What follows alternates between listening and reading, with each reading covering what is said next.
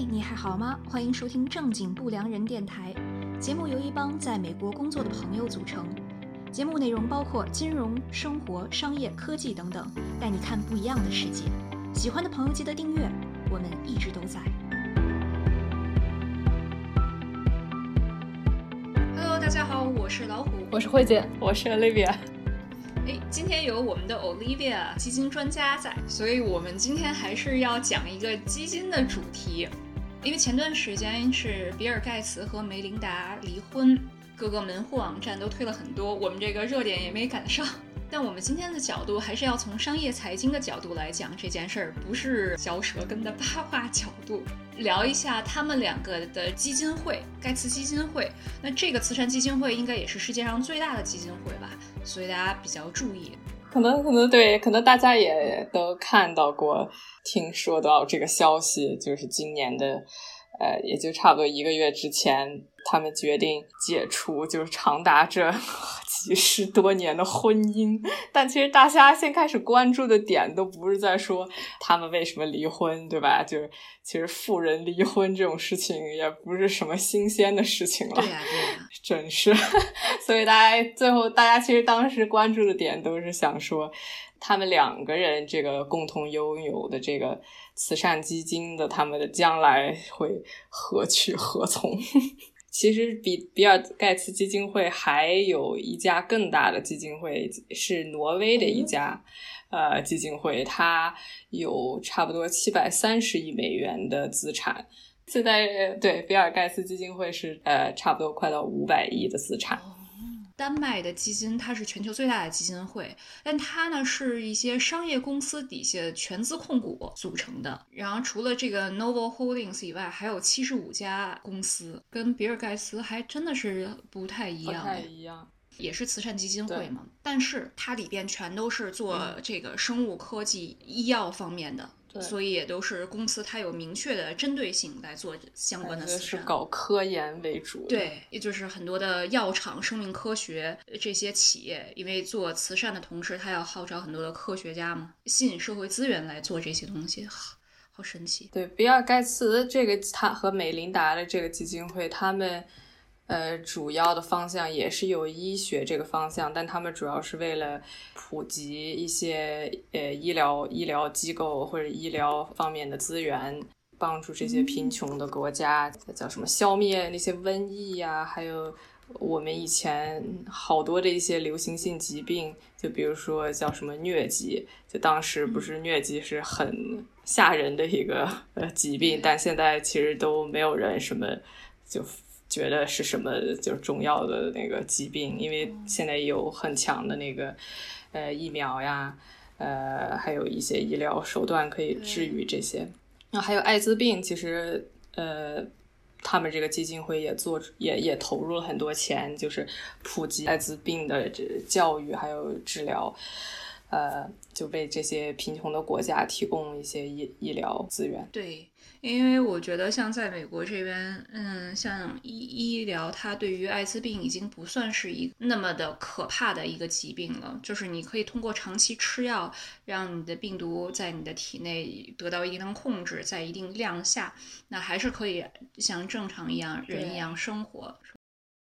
那他们两个夫妻离婚的话，对基金会的运营造成影响吗？因为这个基金会的名字毕竟是比尔盖茨和梅琳达盖茨基金会，所以当时很多报告呃报道就是也是关注这一点，就问他们说今后的发展有没有什么影响？比尔盖茨官方的解答是肯定没有影响，因为这是他们俩运虽然说这个夫妻生活解。解脱了，但是这个商业合作的伙伴还是就是还是可以一起走下去的。而且这个基金会它其实是很多家别的慈善机构的主要的捐捐款方。就说虽然他自己是一个基金会，一定是一个慈善机构，但他也呃捐款给很多其他慈善机构，因为可能比如说有些慈善机构它比较专项，它就是专门搞医疗的。而且是比如说当地的医疗，他对当地的情况比较了解，呃，所以表呃盖茨基金会他们会呃就是捐款给这些基金会，然后他们会更有效的投入到当地的这些实施当中。可能最最有名的大家知道的，可能就是 W W H O，就是这个国际健康组织，世卫组织，对世卫组织。其实啊，盖茨基金会就是他们的很大的一个，就是最主要的捐款人之一。呃，所以可能去年就是在这个新冠疫苗的这个推行方面，也是受到了很多的关注。盖茨当时也是 被黑化，大家可能也看到了很多这种假新闻。哎。这个能展开说一下吗？因为我觉得这个好像在中文媒体和英文媒体有不对称性。就中文媒体，我觉得还是好的偏多，但是在英文媒体，尤其是在社交网站上面，我看到了好多特别惊悚的言论。对，当时就不知道为什么突然一时间就被传播了。他们叫他们用他们用了一个词叫做 “pandemic”，就 “pandemic” 加上 “plan”，说这个 “pandemic” 是这个大流行病是。盖茨 plan 就是计划出来的。对，他有一个老的采访，二零一五年，呃，在 TED 在 TED Talk TED 演讲上面，比尔盖茨当时就说了，像伊波拉非常的可怕，但是伊波拉没有大规模流行，大概有三个原因，就这个伊波拉本身它不是空气传播，所以它传染性不是特别的强，发现自己病的时候就已经起不来床了。然后还有一个原因，就是因为伊波拉它没有在城市，在大的人口密集的城市里边爆发，因为他说这个完全就是运气。如果你要在大的城市爆发，那整个它的流行传染性肯定就是不可控。所以伊波拉死亡人数大概全都是在西非的三个国家，就集中在那三个国家里。他当时就预测以后人类灭绝或者面临大的危机呢，就是下一次大的流行病传播。西方世界都知道的 Spanish flu 就是西班牙大流感，当时很多国家，整个欧洲战场还有美国全都是被波及。那这个视频中文，比如说在微博，还有在中文的农户网站底下，大家都说好厉害，预言家，天呐，怎么怎么样？然后推特底下那个评论，哎呀。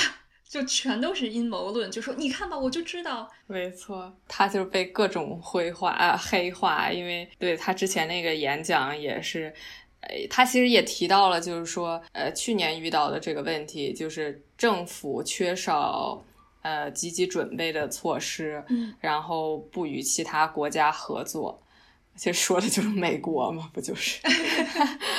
就是如果是全球的这种流行病的情况下，肯定是说你要有一种合作意识，不能说呃中国就是全民皆兵，就真的是呃 lock down，就是就是真的就是全部封城的样子，然后其他国家还是各种吃喝聚众。对啊，就是你不可能说你关了一个国家的国门，你可以把那个病毒拒之门外，但就是迟早它都会各种流通的。呃，去年不是特朗普都退出了世卫组织？对，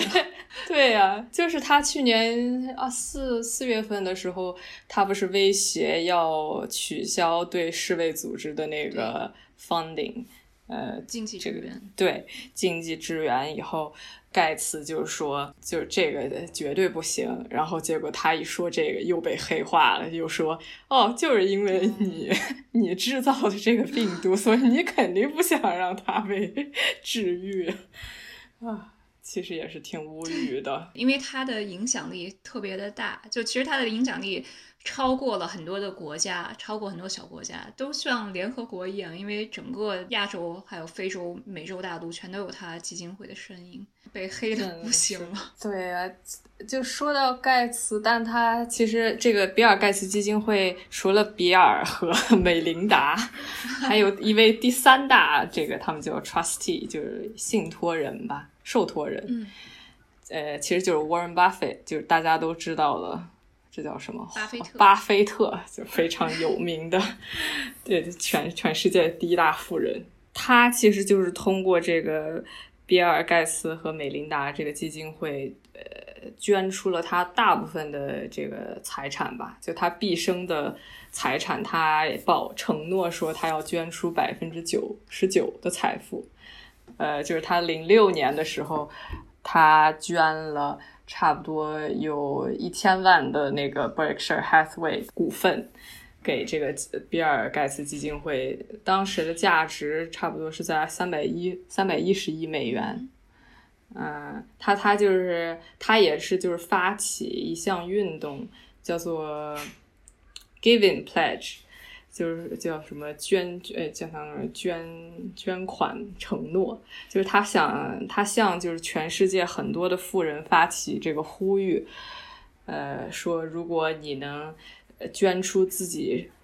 一生财产中至少百分之五十的财产，就可以帮到世界上很多需要他的人。嗯，这个这个运动从差不多零六年开始，现在已经有呃三百多个国家，呃不对，呃两百多个人，全世界二百二十五个国家，两百多个这个人已经保证了。就这中，其中包括呃像伊朗马斯克呀，就这个特斯拉的这个 CEO，还有 Mackenzie Scott，就是这个女的，是这个女的，这位女士是。Jeff Bezos 的前妻，就是这个亚马逊，亚马逊前 CEO 是前 CEO 吗？嗯，贝索斯是全球首富嘛？贝索斯的前妻啊，还有就很多一些呃公司，就这种科技公司啊，像 Airbnb，呃，这这这个公司的 CEO 也是很年轻，也是呃参加了这个承诺保证，嗯。但这个保证其实就是也是一项运动嘛，也没有没有没有说什么机构来监督他们完成啊，没有法律效应了。对，也就其实是靠自觉。但巴菲特他这个人，其实就是如果熟悉他的人都知道，他真的是，就是真的是专心于做慈善。就是他发起的这个承诺书里，他有一些话，我觉得挺有意思的。他说：“如果我把我生命中百分之九十九的财富捐出。”这个对我个人的生活不会造成任何的影响，但是就是我们身边有很多人，他们每天都在做慈善，就是给，比如说给你当地的教堂或者是医院捐点钱，但这些人他们会要要做出一些牺牲，就这些牺牲可能会是小的东西，比如说不能去看个电影，不少买少买一点吃的这些东西，但这但对我来说就是。呃，我捐的这些钱对我的个人的生活不会有任何影响，对我的孩子他们的就是个人发展都不会造成任何的影响。但是这些钱可能对很多人的生活都会做造成很多很多长远的这个积极的影响，所以他就是呼吁更多的人能捐出他们所能来帮助别人。而且我觉得他说的特别的诚恳，就是确实他即使是捐出大量的钱财的话，对于他和他小孩的社会影响力还有生活，确实是不会造成任何的影响。嗯，对，而且而且这个总比要到时候交遗产税要来的好吧？真的是，对，他们他家族里有四个基金会，呃，旗下有四个基金会，其实也就是他们家族的这些人建立的。他当时就是把这些钱，他说是我把这些钱呃建立在这些基金会上，我的孩子以后他们肯定是，他们也有自己的事业，不愁吃穿什么的，呃，剩下的钱就是百分之一我们够花，然后百分之九十九都可以捐出去。然后他他他在那封信中他还说到，就是说我其实挺幸运的嘛，就是我生活我出生在就是美国这样一个。资本主义国家就是当时对我的这个事业是非常有帮助的，而且我是我还是一个白人男性，这个优势其实就是出生时候就已经被赋予的。就他自己也是认就认识到很多这种呃天生就带来的这个优越性，所以他也想说能把这些财富能帮到别人就捐出去。然后他说。就是现在的世界上，比如说你是在在在战场上，你救了别人，或者你是一个医生，你救了别人的生命，你是消防员，呃，救火，呃，就这些英雄，他们可能就是拿到一个奖章。但像我这样的，就是这叫什么，在在股票市场上或者在资本市场上，就是能能能发现这些。定价上的呃失误呀，或者是就是叫什么 mispricing，就对我这种人，我却还可以成为一个亿万富翁。其实就是现在这个世界上就是这样呃不平等吧，他也挺那个就认认识到这个问题，所以也是他做慈善的一个很大的原因。巴菲特，我就记得以前是他儿子的养女，相当于是他的孙女，但不是是亲的。他以前是参加过一个就是强生公司继承人做的一个纪录片，这个纪录片是揭露美国贫富差距的纪录片，叫做《百分之一》。那在这里边呢，巴菲特的孙女就讲述了自己在巴菲特家族的成长经历，而且他说离开学校后，我们从家族得不到任何的钱。他说金钱是我爷爷生命年轮里边的符条。就之类的吧，就是因为毕竟这个纪录片是百分之一，讲的又是贫富差距，所以就是惹恼了巴菲特。然后巴菲特就宣布要跟他的这个孙女断绝来往。哇塞，这个所谓的养女，就是我说的是 adopted，通过结婚外面带来的这个孙女。对，所以血缘上面是没有什么关系，但他名义上面这。而且巴菲特不是这么多年，他都是一直住在他在那个欧马哈的那个他第一次买的房子。对呀，他赚的这些钱都是。都是他就是投资赚来的，他他因为他是真心真心热爱投资，就是不爱不爱，其实不爱钱，他其实就是觉得投资就是他喜欢做的事情，赚钱就是就就赚到了，就 没错没错，就跟我们马马云说的一样嘛，我对钱一点兴趣都没有，对对对，巴菲特也是，他确实是你看他的生活品质，对吧？嗯，没啥品质。对，这就跟宜家的创始人最喜欢的就是去大卖场逛打折的东西，也就是爱好就是这个。呃，巴菲特的好朋友，哎，他们呃，这个人在美国还挺有名的，叫 Chuck Finney，啊，他是 DFS 的创始人，就在机场会看到那些免税店。他跟巴菲特年龄差不多，但他是一个非常热衷于慈善的人。他对呃比尔盖茨和巴菲特呃的慈善事业都有很大的启发了。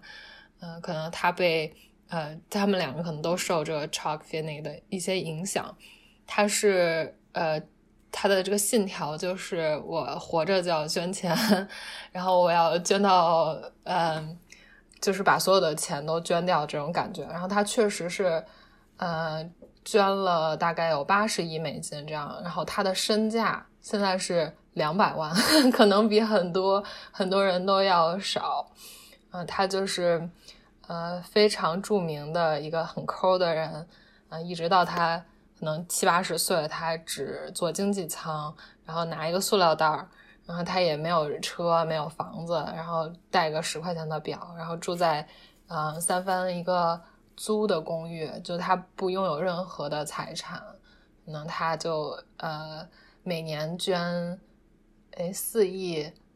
美金，一直捐到他把所有的财产都捐捐呃捐助掉，他也专门成立了这个叫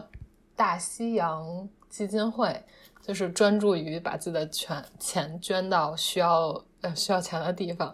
然后他当他把他所有财产都捐到了以后，他就把这个基金会关掉了。对，了解。因为美国的慈善基金会，至少这边的法律是说，你每年就需要支出基金会的百分之五。对。当然，虽然说每年百分之五，你听上去好像说二十年以后就捐完了吧？但是你你要记住，这个基金会的钱它是一直都是在投资的嘛，所以你资产是一直都是在做增长，不不太可能说多少年以后钱就没了。比如到今年为止，道琼斯指数是建立的一百二十五周年，在这一百二十五年里边，它的平均收益是百分之七，就无脑买大盘，你一直买大盘，你你的基金会也是可以持续下去的。但我说的是大盘，就是说的是美股。如果是别的，可能股票就没了。对，其实巴菲特他他捐的这些钱，呃，就是他捐给盖茨基金会的钱，他也是说他希望可以用在当下最紧急需要的地方。就是我今年捐的钱，明年就可以花掉，就这样年复一年。他不想说我是给你捐钱，让你做投资来增长你的收益的。其实说白了就是这个意思，对。这个就是为什么他真的是太厉害，因为很多的基金会其实，呃，也是因为基金会肯定也是做善事，也是有财产，因为要富人避税嘛，对吧？对呀，你弄个基金会，然后雇一堆自己的小孩子在这里边工作，然后给他们很好的优渥的生活。嗯，尤其如果你的小孩，你怕一次把他钱给他，他就花没了嘛。所以在这一点，我觉得巴菲特做的不错，因为他真的是。至少在做事情上面，他不是把这个东西弄得像一个投资公司，他更还是不知道是不是发达国家白左的，大家普遍认同这件事啊。我认识很多美国的小孩，他们工作第一年开始就是要把自己工资的百分之十都捐的，然后公司也会有 match 嘛，他们特别重视这件事儿。我觉得对于我来说，可能捐个几百就非常多了啊。他们哎呀。捐几万，就是上万美金。你研究生是在斯坦福读的，斯坦福常青藤又是私立学校，所以能进去的学校，大部分的人的家庭条件还是非常好。那比如我本科，我是在美国的一所公立学校读的。嗯，我公立学校的话，像我在食堂打过工，然后准确的说，食堂打工的百分之九十多的人全都是学生，但这个是你在私立学校不会见到的场景。所以确实是在这种比较优渥的环境是，但是大部分也还是我这种，就是不会捐这么多钱的。因为普通家庭，你父母养你的钱你还没还完呢。对，我觉得可能因为他们上学的时候就是拿学校的各种奖学金啊、补助啊，或者别的慈善基金给他们付学费，他们就会有这种啊，我既然就是用奖学金念下来的，我就在我要再把他们。把这个钱再捐到社会上，是。但其实这边也有一些人非常，嗯，对于慈善和公益有一点不屑一顾吧？感觉他们觉得我的价值或者我开发一个 app，我就立刻让很多人的生活变得更好了。那你们捐钱，你其实中间有一个很长的过程，才能把这个钱或者做的公益转化到实际需要。呃，需要帮助的人身上，嗯，所以这边有一个风潮，就很多人觉得，呃，我的这个 app 才是改变世界。嗯，那感觉就是跟很多人反对，也有很多人反对这些慈善基金会嘛，就是觉得他们是想取代政府的作用。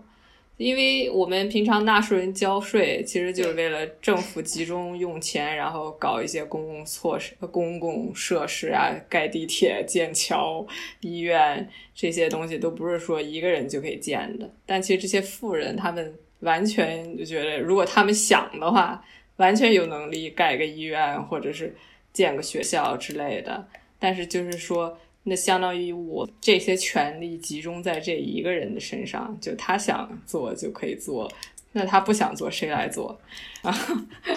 就是一种影响力，嗯，对于权力的掌控，对啊，国家来决定把税放到哪儿，因为税的本身也是一种财产的再分配，对，也是从高收入人群里边把钱一部分再分配出去，然后去帮助这个部，嗯。帮助需要拿补贴的人吗？但是，但是这个行为是政府来决定钱该流到哪些领域，该帮什么人。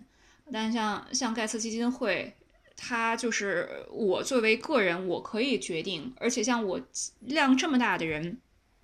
我我觉得我要研究疟疾。那虽然这个世界上有很多其他的病，在非洲或者在其他国家也很要命，但是我现在研究这个，那所有的社会资源、所有的科学家，我招聘还有的科技，我现在就是要把钱放在这个上面，也要那同时也会带动一批相关产业、相关的小公司和大公司、生物制药等等，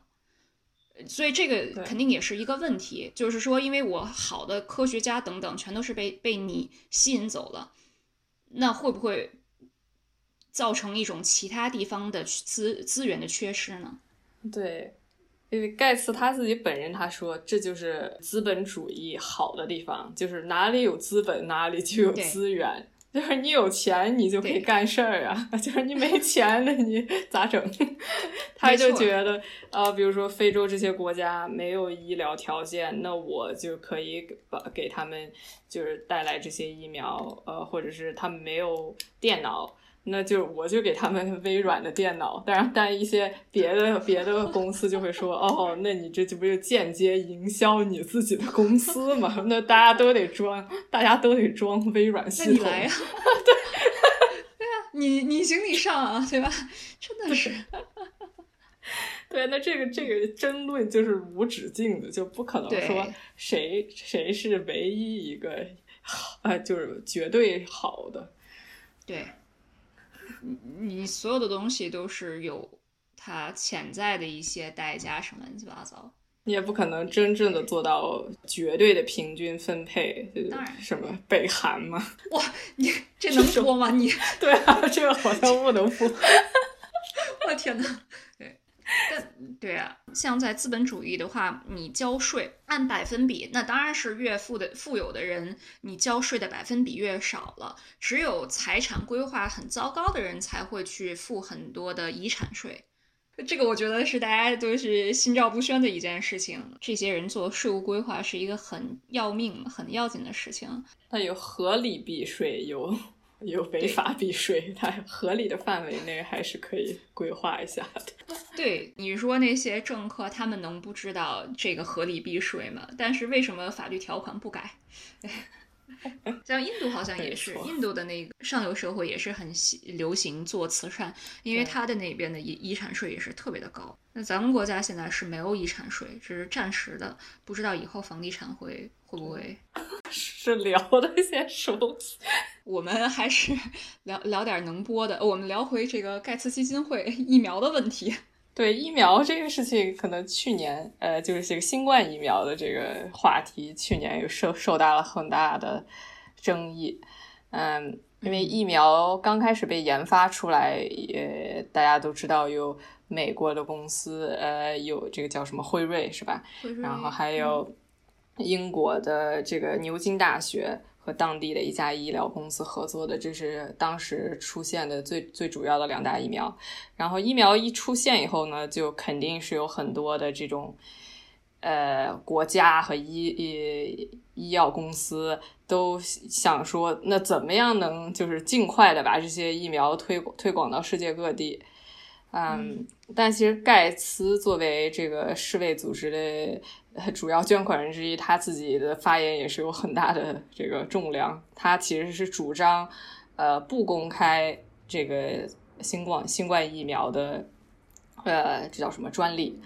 嗯，这意味着什么呢？就是说，只有说这些被被被许可的这些生产商才能生产他们的疫苗。相当于在英国，大家知道这个疫苗是牛津大学研发出来的，但是它。呃，代理给这个叫 AstraZeneca 这个医药公司生产，那就只有这个 AstraZeneca 可以生产这个疫苗，那别的公司它没有办法合法的生产疫苗，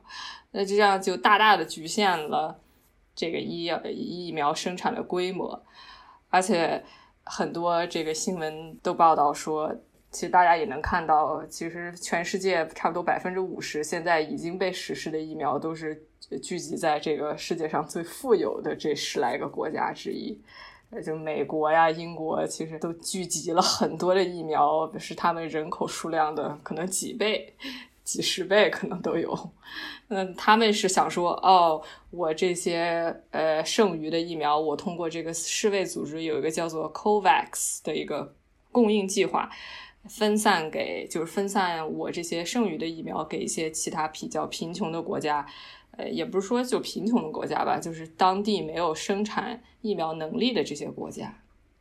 但去年十月份的时候，南非和印度就对世贸组织提出了一个要，呃，这个这个，呃，就是你生产疫苗，这个也就是相当于一个是知识产权嘛。他们想说，你能不能这个临时把这个疫苗的知识产权就临时取消一下？其实就是南非和印度，他觉得我们当地是完全有能力。生产疫苗，而且呃推推广到全国，但是因为这些知识产知识产权的影限制，我们没法做到。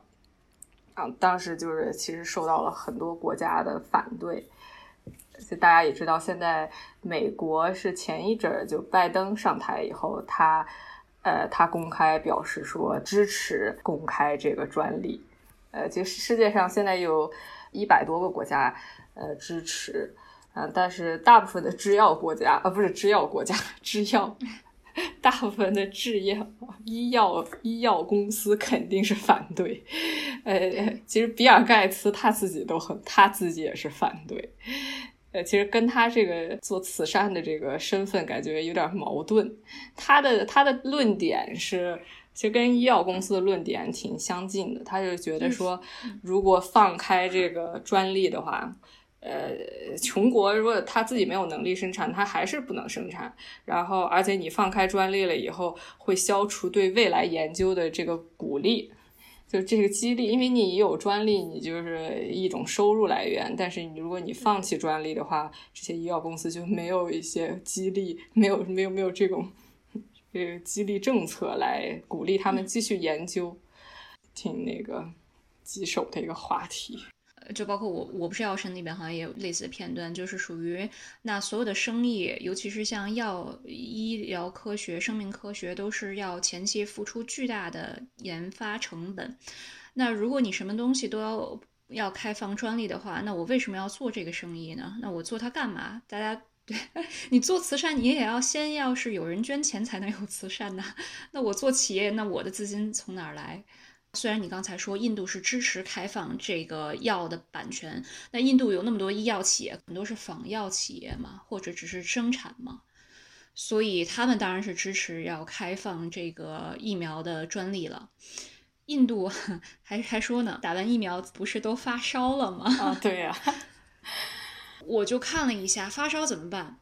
因为美国这边你去打疫苗的时候，他直接会给你发一张宣传单，呃，告诉你你有可能会发烧，所以你要回家多喝水，然后吃退烧药布洛芬或者是阿司匹林。全球最大的布洛芬制造商就在印度，哦，那个股票自从疫情到现在已经是。翻了不知道多少倍。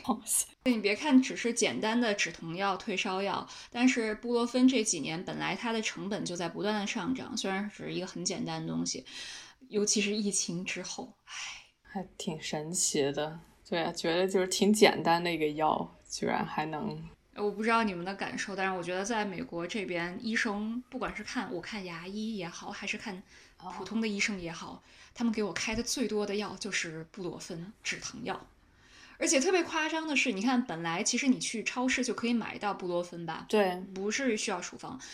我那个牙医他非得说，哦不行，我要给你开一个处方的布洛芬。我说有什么区别吗？他说剂量不一样。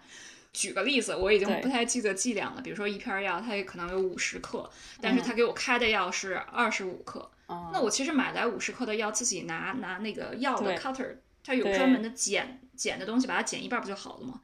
所以我就觉得这个整个医疗系统和对于某些药的青睐的性是特别大。嗯，就是属于我看个牙，他就说哦，你戴牙套牙疼，那你给你开点布洛芬，你回家吃吧。真的治本不治根呢，过度的使用了，你吃那么多布洛芬对胃其实也是不好呀。随便说一下，只是想到了一只我错失的股票，我发了烧以后才会才想到这个，然后一看已经太晚了，唉，就胡说八道的些什么。好，就我我们讲完了这个世界第二大的基金会——比尔盖茨基金会，再说说别的。这个里边我们要先提一个，还是那句话，就是 Olivia 是这个基金专家嘛，所以他要聊一些这个基金大佬做的慈善会。对，因为基金大佬，其实大家也知道，很多这些有名的基金大佬非常有钱，所以其中有一个 可能大家听的比较多的，有一个叫做 Renaissance Technologies，就是叫做什么文艺复兴嘛，这种这种文艺的名字。对对对，是一个对冲基金，是非常有名业界。对，业界非常有名，也很有很长时间的这个历史了。这个创始人呃叫做 James Simons，他其实之前是一个数学家，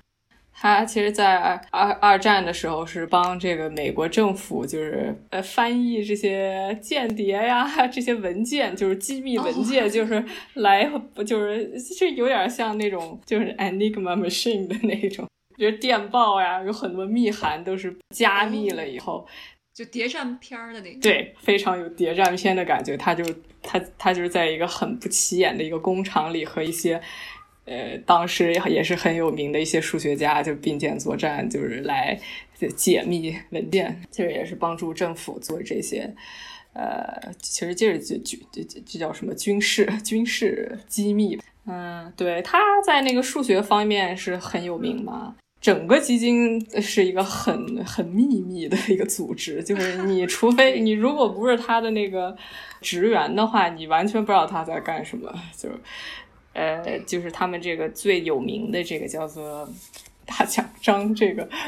呃基金，就是他现在只是给他自己的内部职员开放，就是年化收益率呃呃有百分之三十四十五十。呃，都不足以为奇，而且这还是在百分之五的这个呃费用，就是百分之的管管理费用和百分之差不多有四十的这个呃利润费用以后，就是这个跟同期的这些基金对冲基金相比，就完全是叫天文数字嘛。呃，大家大家可能就是比较熟悉的，可能就是百分之二的管理费用，或者是百分之二十的这个利润费用。但其实，在金融危机以后，很多这些基金都受到了很多抨击嘛，所以现在费用其实降了很多。对，降了很多很多。但他们居然还能就是呃，完全也反正就是你给我钱我也不拿，就是我这个就只给我内部投资。呃，但他有有几个基金是给外部投资，对，主要是为了迎合。这个受 消费者的要求，就是就是硬给他们塞钱，但是说远了，就是这个基金会是这样一个状态，呃，他当他他战略就是叫做 quantitative quant 嘛，就大家对量化金融，他其实就是 James Simons 量化金融的鼻祖，就被大家奉为。其实，在当时他在搞这些量化金融的时候，其实搞的跟很多我们现在的。我们现在所说的 machine learning 叫什么？计算机、机器学习，对，人工智能其实挺相近的。就是他当时想搞这个的时候，他是在学校里教书，他是 数学教授。他当时跟他的同事说：“我们去赚钱吧，我们来建一个基金来搞市场。”但他其实对 finance 就完全就是一窍不通嘛。然后当时搞投资的人都是纯这个就 fundamental，就是基本面分析，基本面分析的专家，就是股票你分析这个公司它到底比盈不盈利，或者你分析分析期货到底呃这个这个需求呀这些东西。他因为他是数学家，但他对金融完全一窍不通。呃，他其实就是也是当时招了很多个。数学家招一些业界的非常有名的数学家，还有什么物理学家这些人，他觉得他们有很强的逻辑分析能力，就是找他们进来，然后建模型，然后就做投资。其实当时这个金融业界就对他真的是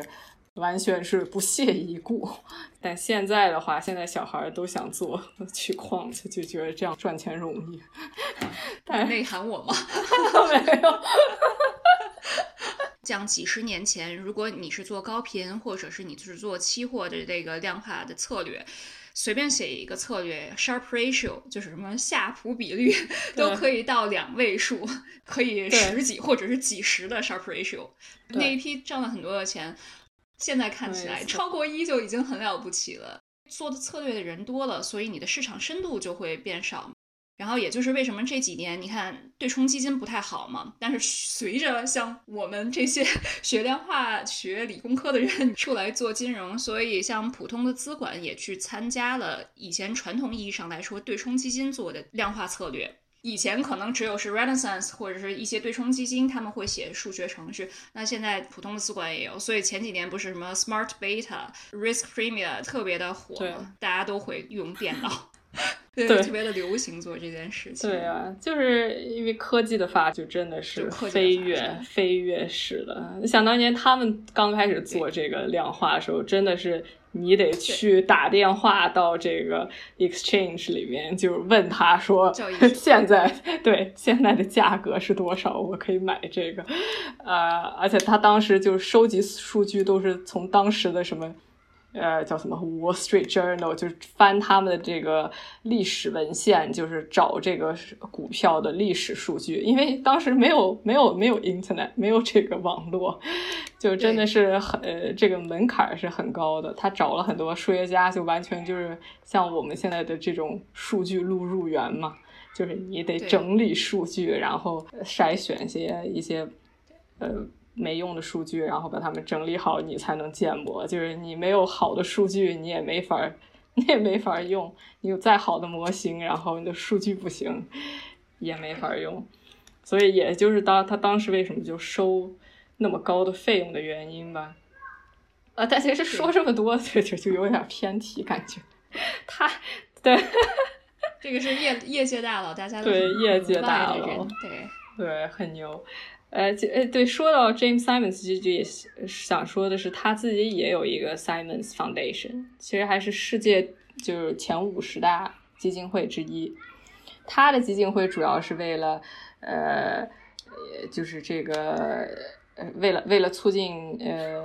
数学呀，还有什么理物理啊，就这些比较比较学术类的发展，就有很多小孩儿，因为他自己就真的是沉迷于数学，他学的他他的研究方向都是什么几何呀，什么理论数学，没有任何应用，就是纯理论，就是纯推公式。对，他的名字就是在很多就是这种公式里面都出现，就是他自己发明的。对他他的这个 foundation 就是为了。呃，就是想说提高这个国民的数学素质。对这些量化策略，其实你说好几十年前赚钱可以理解，因为那个时候是他是唯一做的人。但是过了这么多年了，Renaissance 就是文艺复兴的 Medallion 还是超高的收益，这个是不可思议。因为很多的理论上来说，就是你大绝大部分的基金经理，就是你是不太可能有持续性的 alpha。但是他不一样，就是简直就是，我以前就听人吐槽过，说除非他做了什么违法的勾当，不然我不能想象有任何的理由他可以常年的持续这么夸张的收益。对呀，真的是，而且真的是不是内部的人，我也其实完全不能理解。我们我们只是投资了他的这个一个公共的，就是相当于对对外开放的一个一个基金，对他，但他对投资者提供的信息也是。非常有限，就可能大家说到对冲基金，觉得对冲基金比较封闭，就是对他们的这些投资比较保密，就是觉得自己的 alpha 会被别人窃取到。但其实现在的对冲基金很多都非常开放，因为大家也就是因为大家都就投这些公司，其实挺公开的。就是主要的秘密是在于你怎么这个 operate，就是你怎么的运营。就是这 idea 在这儿，但是你运营的好坏还是决定你最后的。利润的高低嘛，最具体的执行策略还是会有差很多。那差对差了相当多。我们有些比如说对冲基金公司，它可以把它的这个每一个的这个证券都给我，但但我们也没办法就是完全的复制。对他们就可以有这么有自信，就我把我呃就差不多有三个月这个滞后的这个数据我全部给你，但你也没办法就说复制我这个策略，嗯，对，好多的交易细节，比如说像有些股票，我告诉你这只股票，你也不一定能拿得住，嗯，而且是像它策略，你的 turnover 就是你多久交易交易一次，或者是你在执行的时候，即使你对。对。就即使是你每一个交易，你能比别人执行要好一两个基点，最后到到到最后都是很大的钱，因为你基数在那儿大呢，所以你就百分之比别人在每个地方你比别人要做好零点零几，你最后都是一个很了不起的事情。真的是，不不对，但他们还是就是。也是个文艺复兴，非常保密，对，不对外做任何的这个，呃，就是他们只是公开说，比如说我百分之五十是，呃，美国市场，百分之五十是非美国市场，就是这样。然后有那么几个就行业的分分区，但是他们你知道，他们投资有几千上万只股票，所以你没办法就是完全的解密。对对对对对对对。但其实 Sevens 他在前前一些年以后已经是，呃，就是退居二线嘛，他只是在这个 board，就这个董事会上，但他不是 CEO 了。他现在的他之前的 CEO 是有两位，一个叫做 Robert Mercer，然后还有叫 Peter Brown。其实 Robert Mercer 就这个美式 这个男的，可能美国人好多知道，因为他其实是创川普呃身后和这个共和党身后的一大财团。对啊，其实这个事情挺有意思的，就是我之前看那个讲 讲这个文艺复兴基金的这个书里，他就讲到，其实。Mercer 是给 Republican 共和党最大捐款人，然后 Simon 就是常年给民主党最大捐款人。其实当时他们还在一个公司工作，啊，就很多的记者就问他们，就说你们怎么协调这个公司这个政治的这个 取向的分歧，而且是非常大的分歧。然后 Simon 也说，我们就是在公司的时候就是。呃，最好不谈这个自己的政治立场，然后就是搞生意。我觉得挺好的，就是对冲一下两党制嘛，左右逢源。因为 Mercer 他就是家族，其实也是之前也很富有，所以他他的女儿也是就是管理他们这个家族基金，然后给川普的这个共和党捐了很多钱。我我看到那个书里面有一段挺有意思，就是呃，Mercer 给他的女儿办一个生日会，就是还在他小这女儿小的时候，然后 Peter Brown 就是文艺复兴的另外一个当时的。呃，CEO，呃，带着他的儿子到 Mercer 家里聚会，然后 那个 Peter Brown 的儿子就回家的时候问爸爸说：“爸爸，我跟那个那个你跟 Robert 真的是在一家公司工作吗？” 就是因为 Robert 就是 Mercer 他们家里是装修的非常金碧辉煌，就是他自己他。这个人是一个非非常夸张的人，就是自己家里有什么喷泉呀，呃，有各种的装饰，这太川普了啊！对，这真的是跟川普一档。有个厕所马桶都拿黄金装饰的那种土豪型，真的是。然后 Peter Brown 就是另外一个，也是他也是数学家出身嘛。他他家他是很节省的，就是以至于他自己的儿子觉得，哦，你们俩是一家单位的，就。因为此前就是 Peter Brown 和 Robert Mercer，他俩之前被挖到文艺复兴基金以前，他俩都是在 IBM，就是也都是数呃，这叫什么计算机专家。他俩是搞那个呃语言识别的，就你想那个年代，就九十年代，嗯，现在不是很多人搞语言识别呀，就是为了做人工智能这些。辉姐是很能 比较专业的知识。对，Simons 就觉得这个语言识别对 trading 也是很有，挖了很大一批 IBM 的人。就是一七年的时候出了一个错误的新闻，假新闻，就是道琼斯说谷歌要买苹果，那一瞬间股价就有巨大的变化。大家就解读是因为很多的对冲基金，他们肯定都是就是语言识别一下，就是读就 text mining。读这些新闻，然后立马下单子嘛？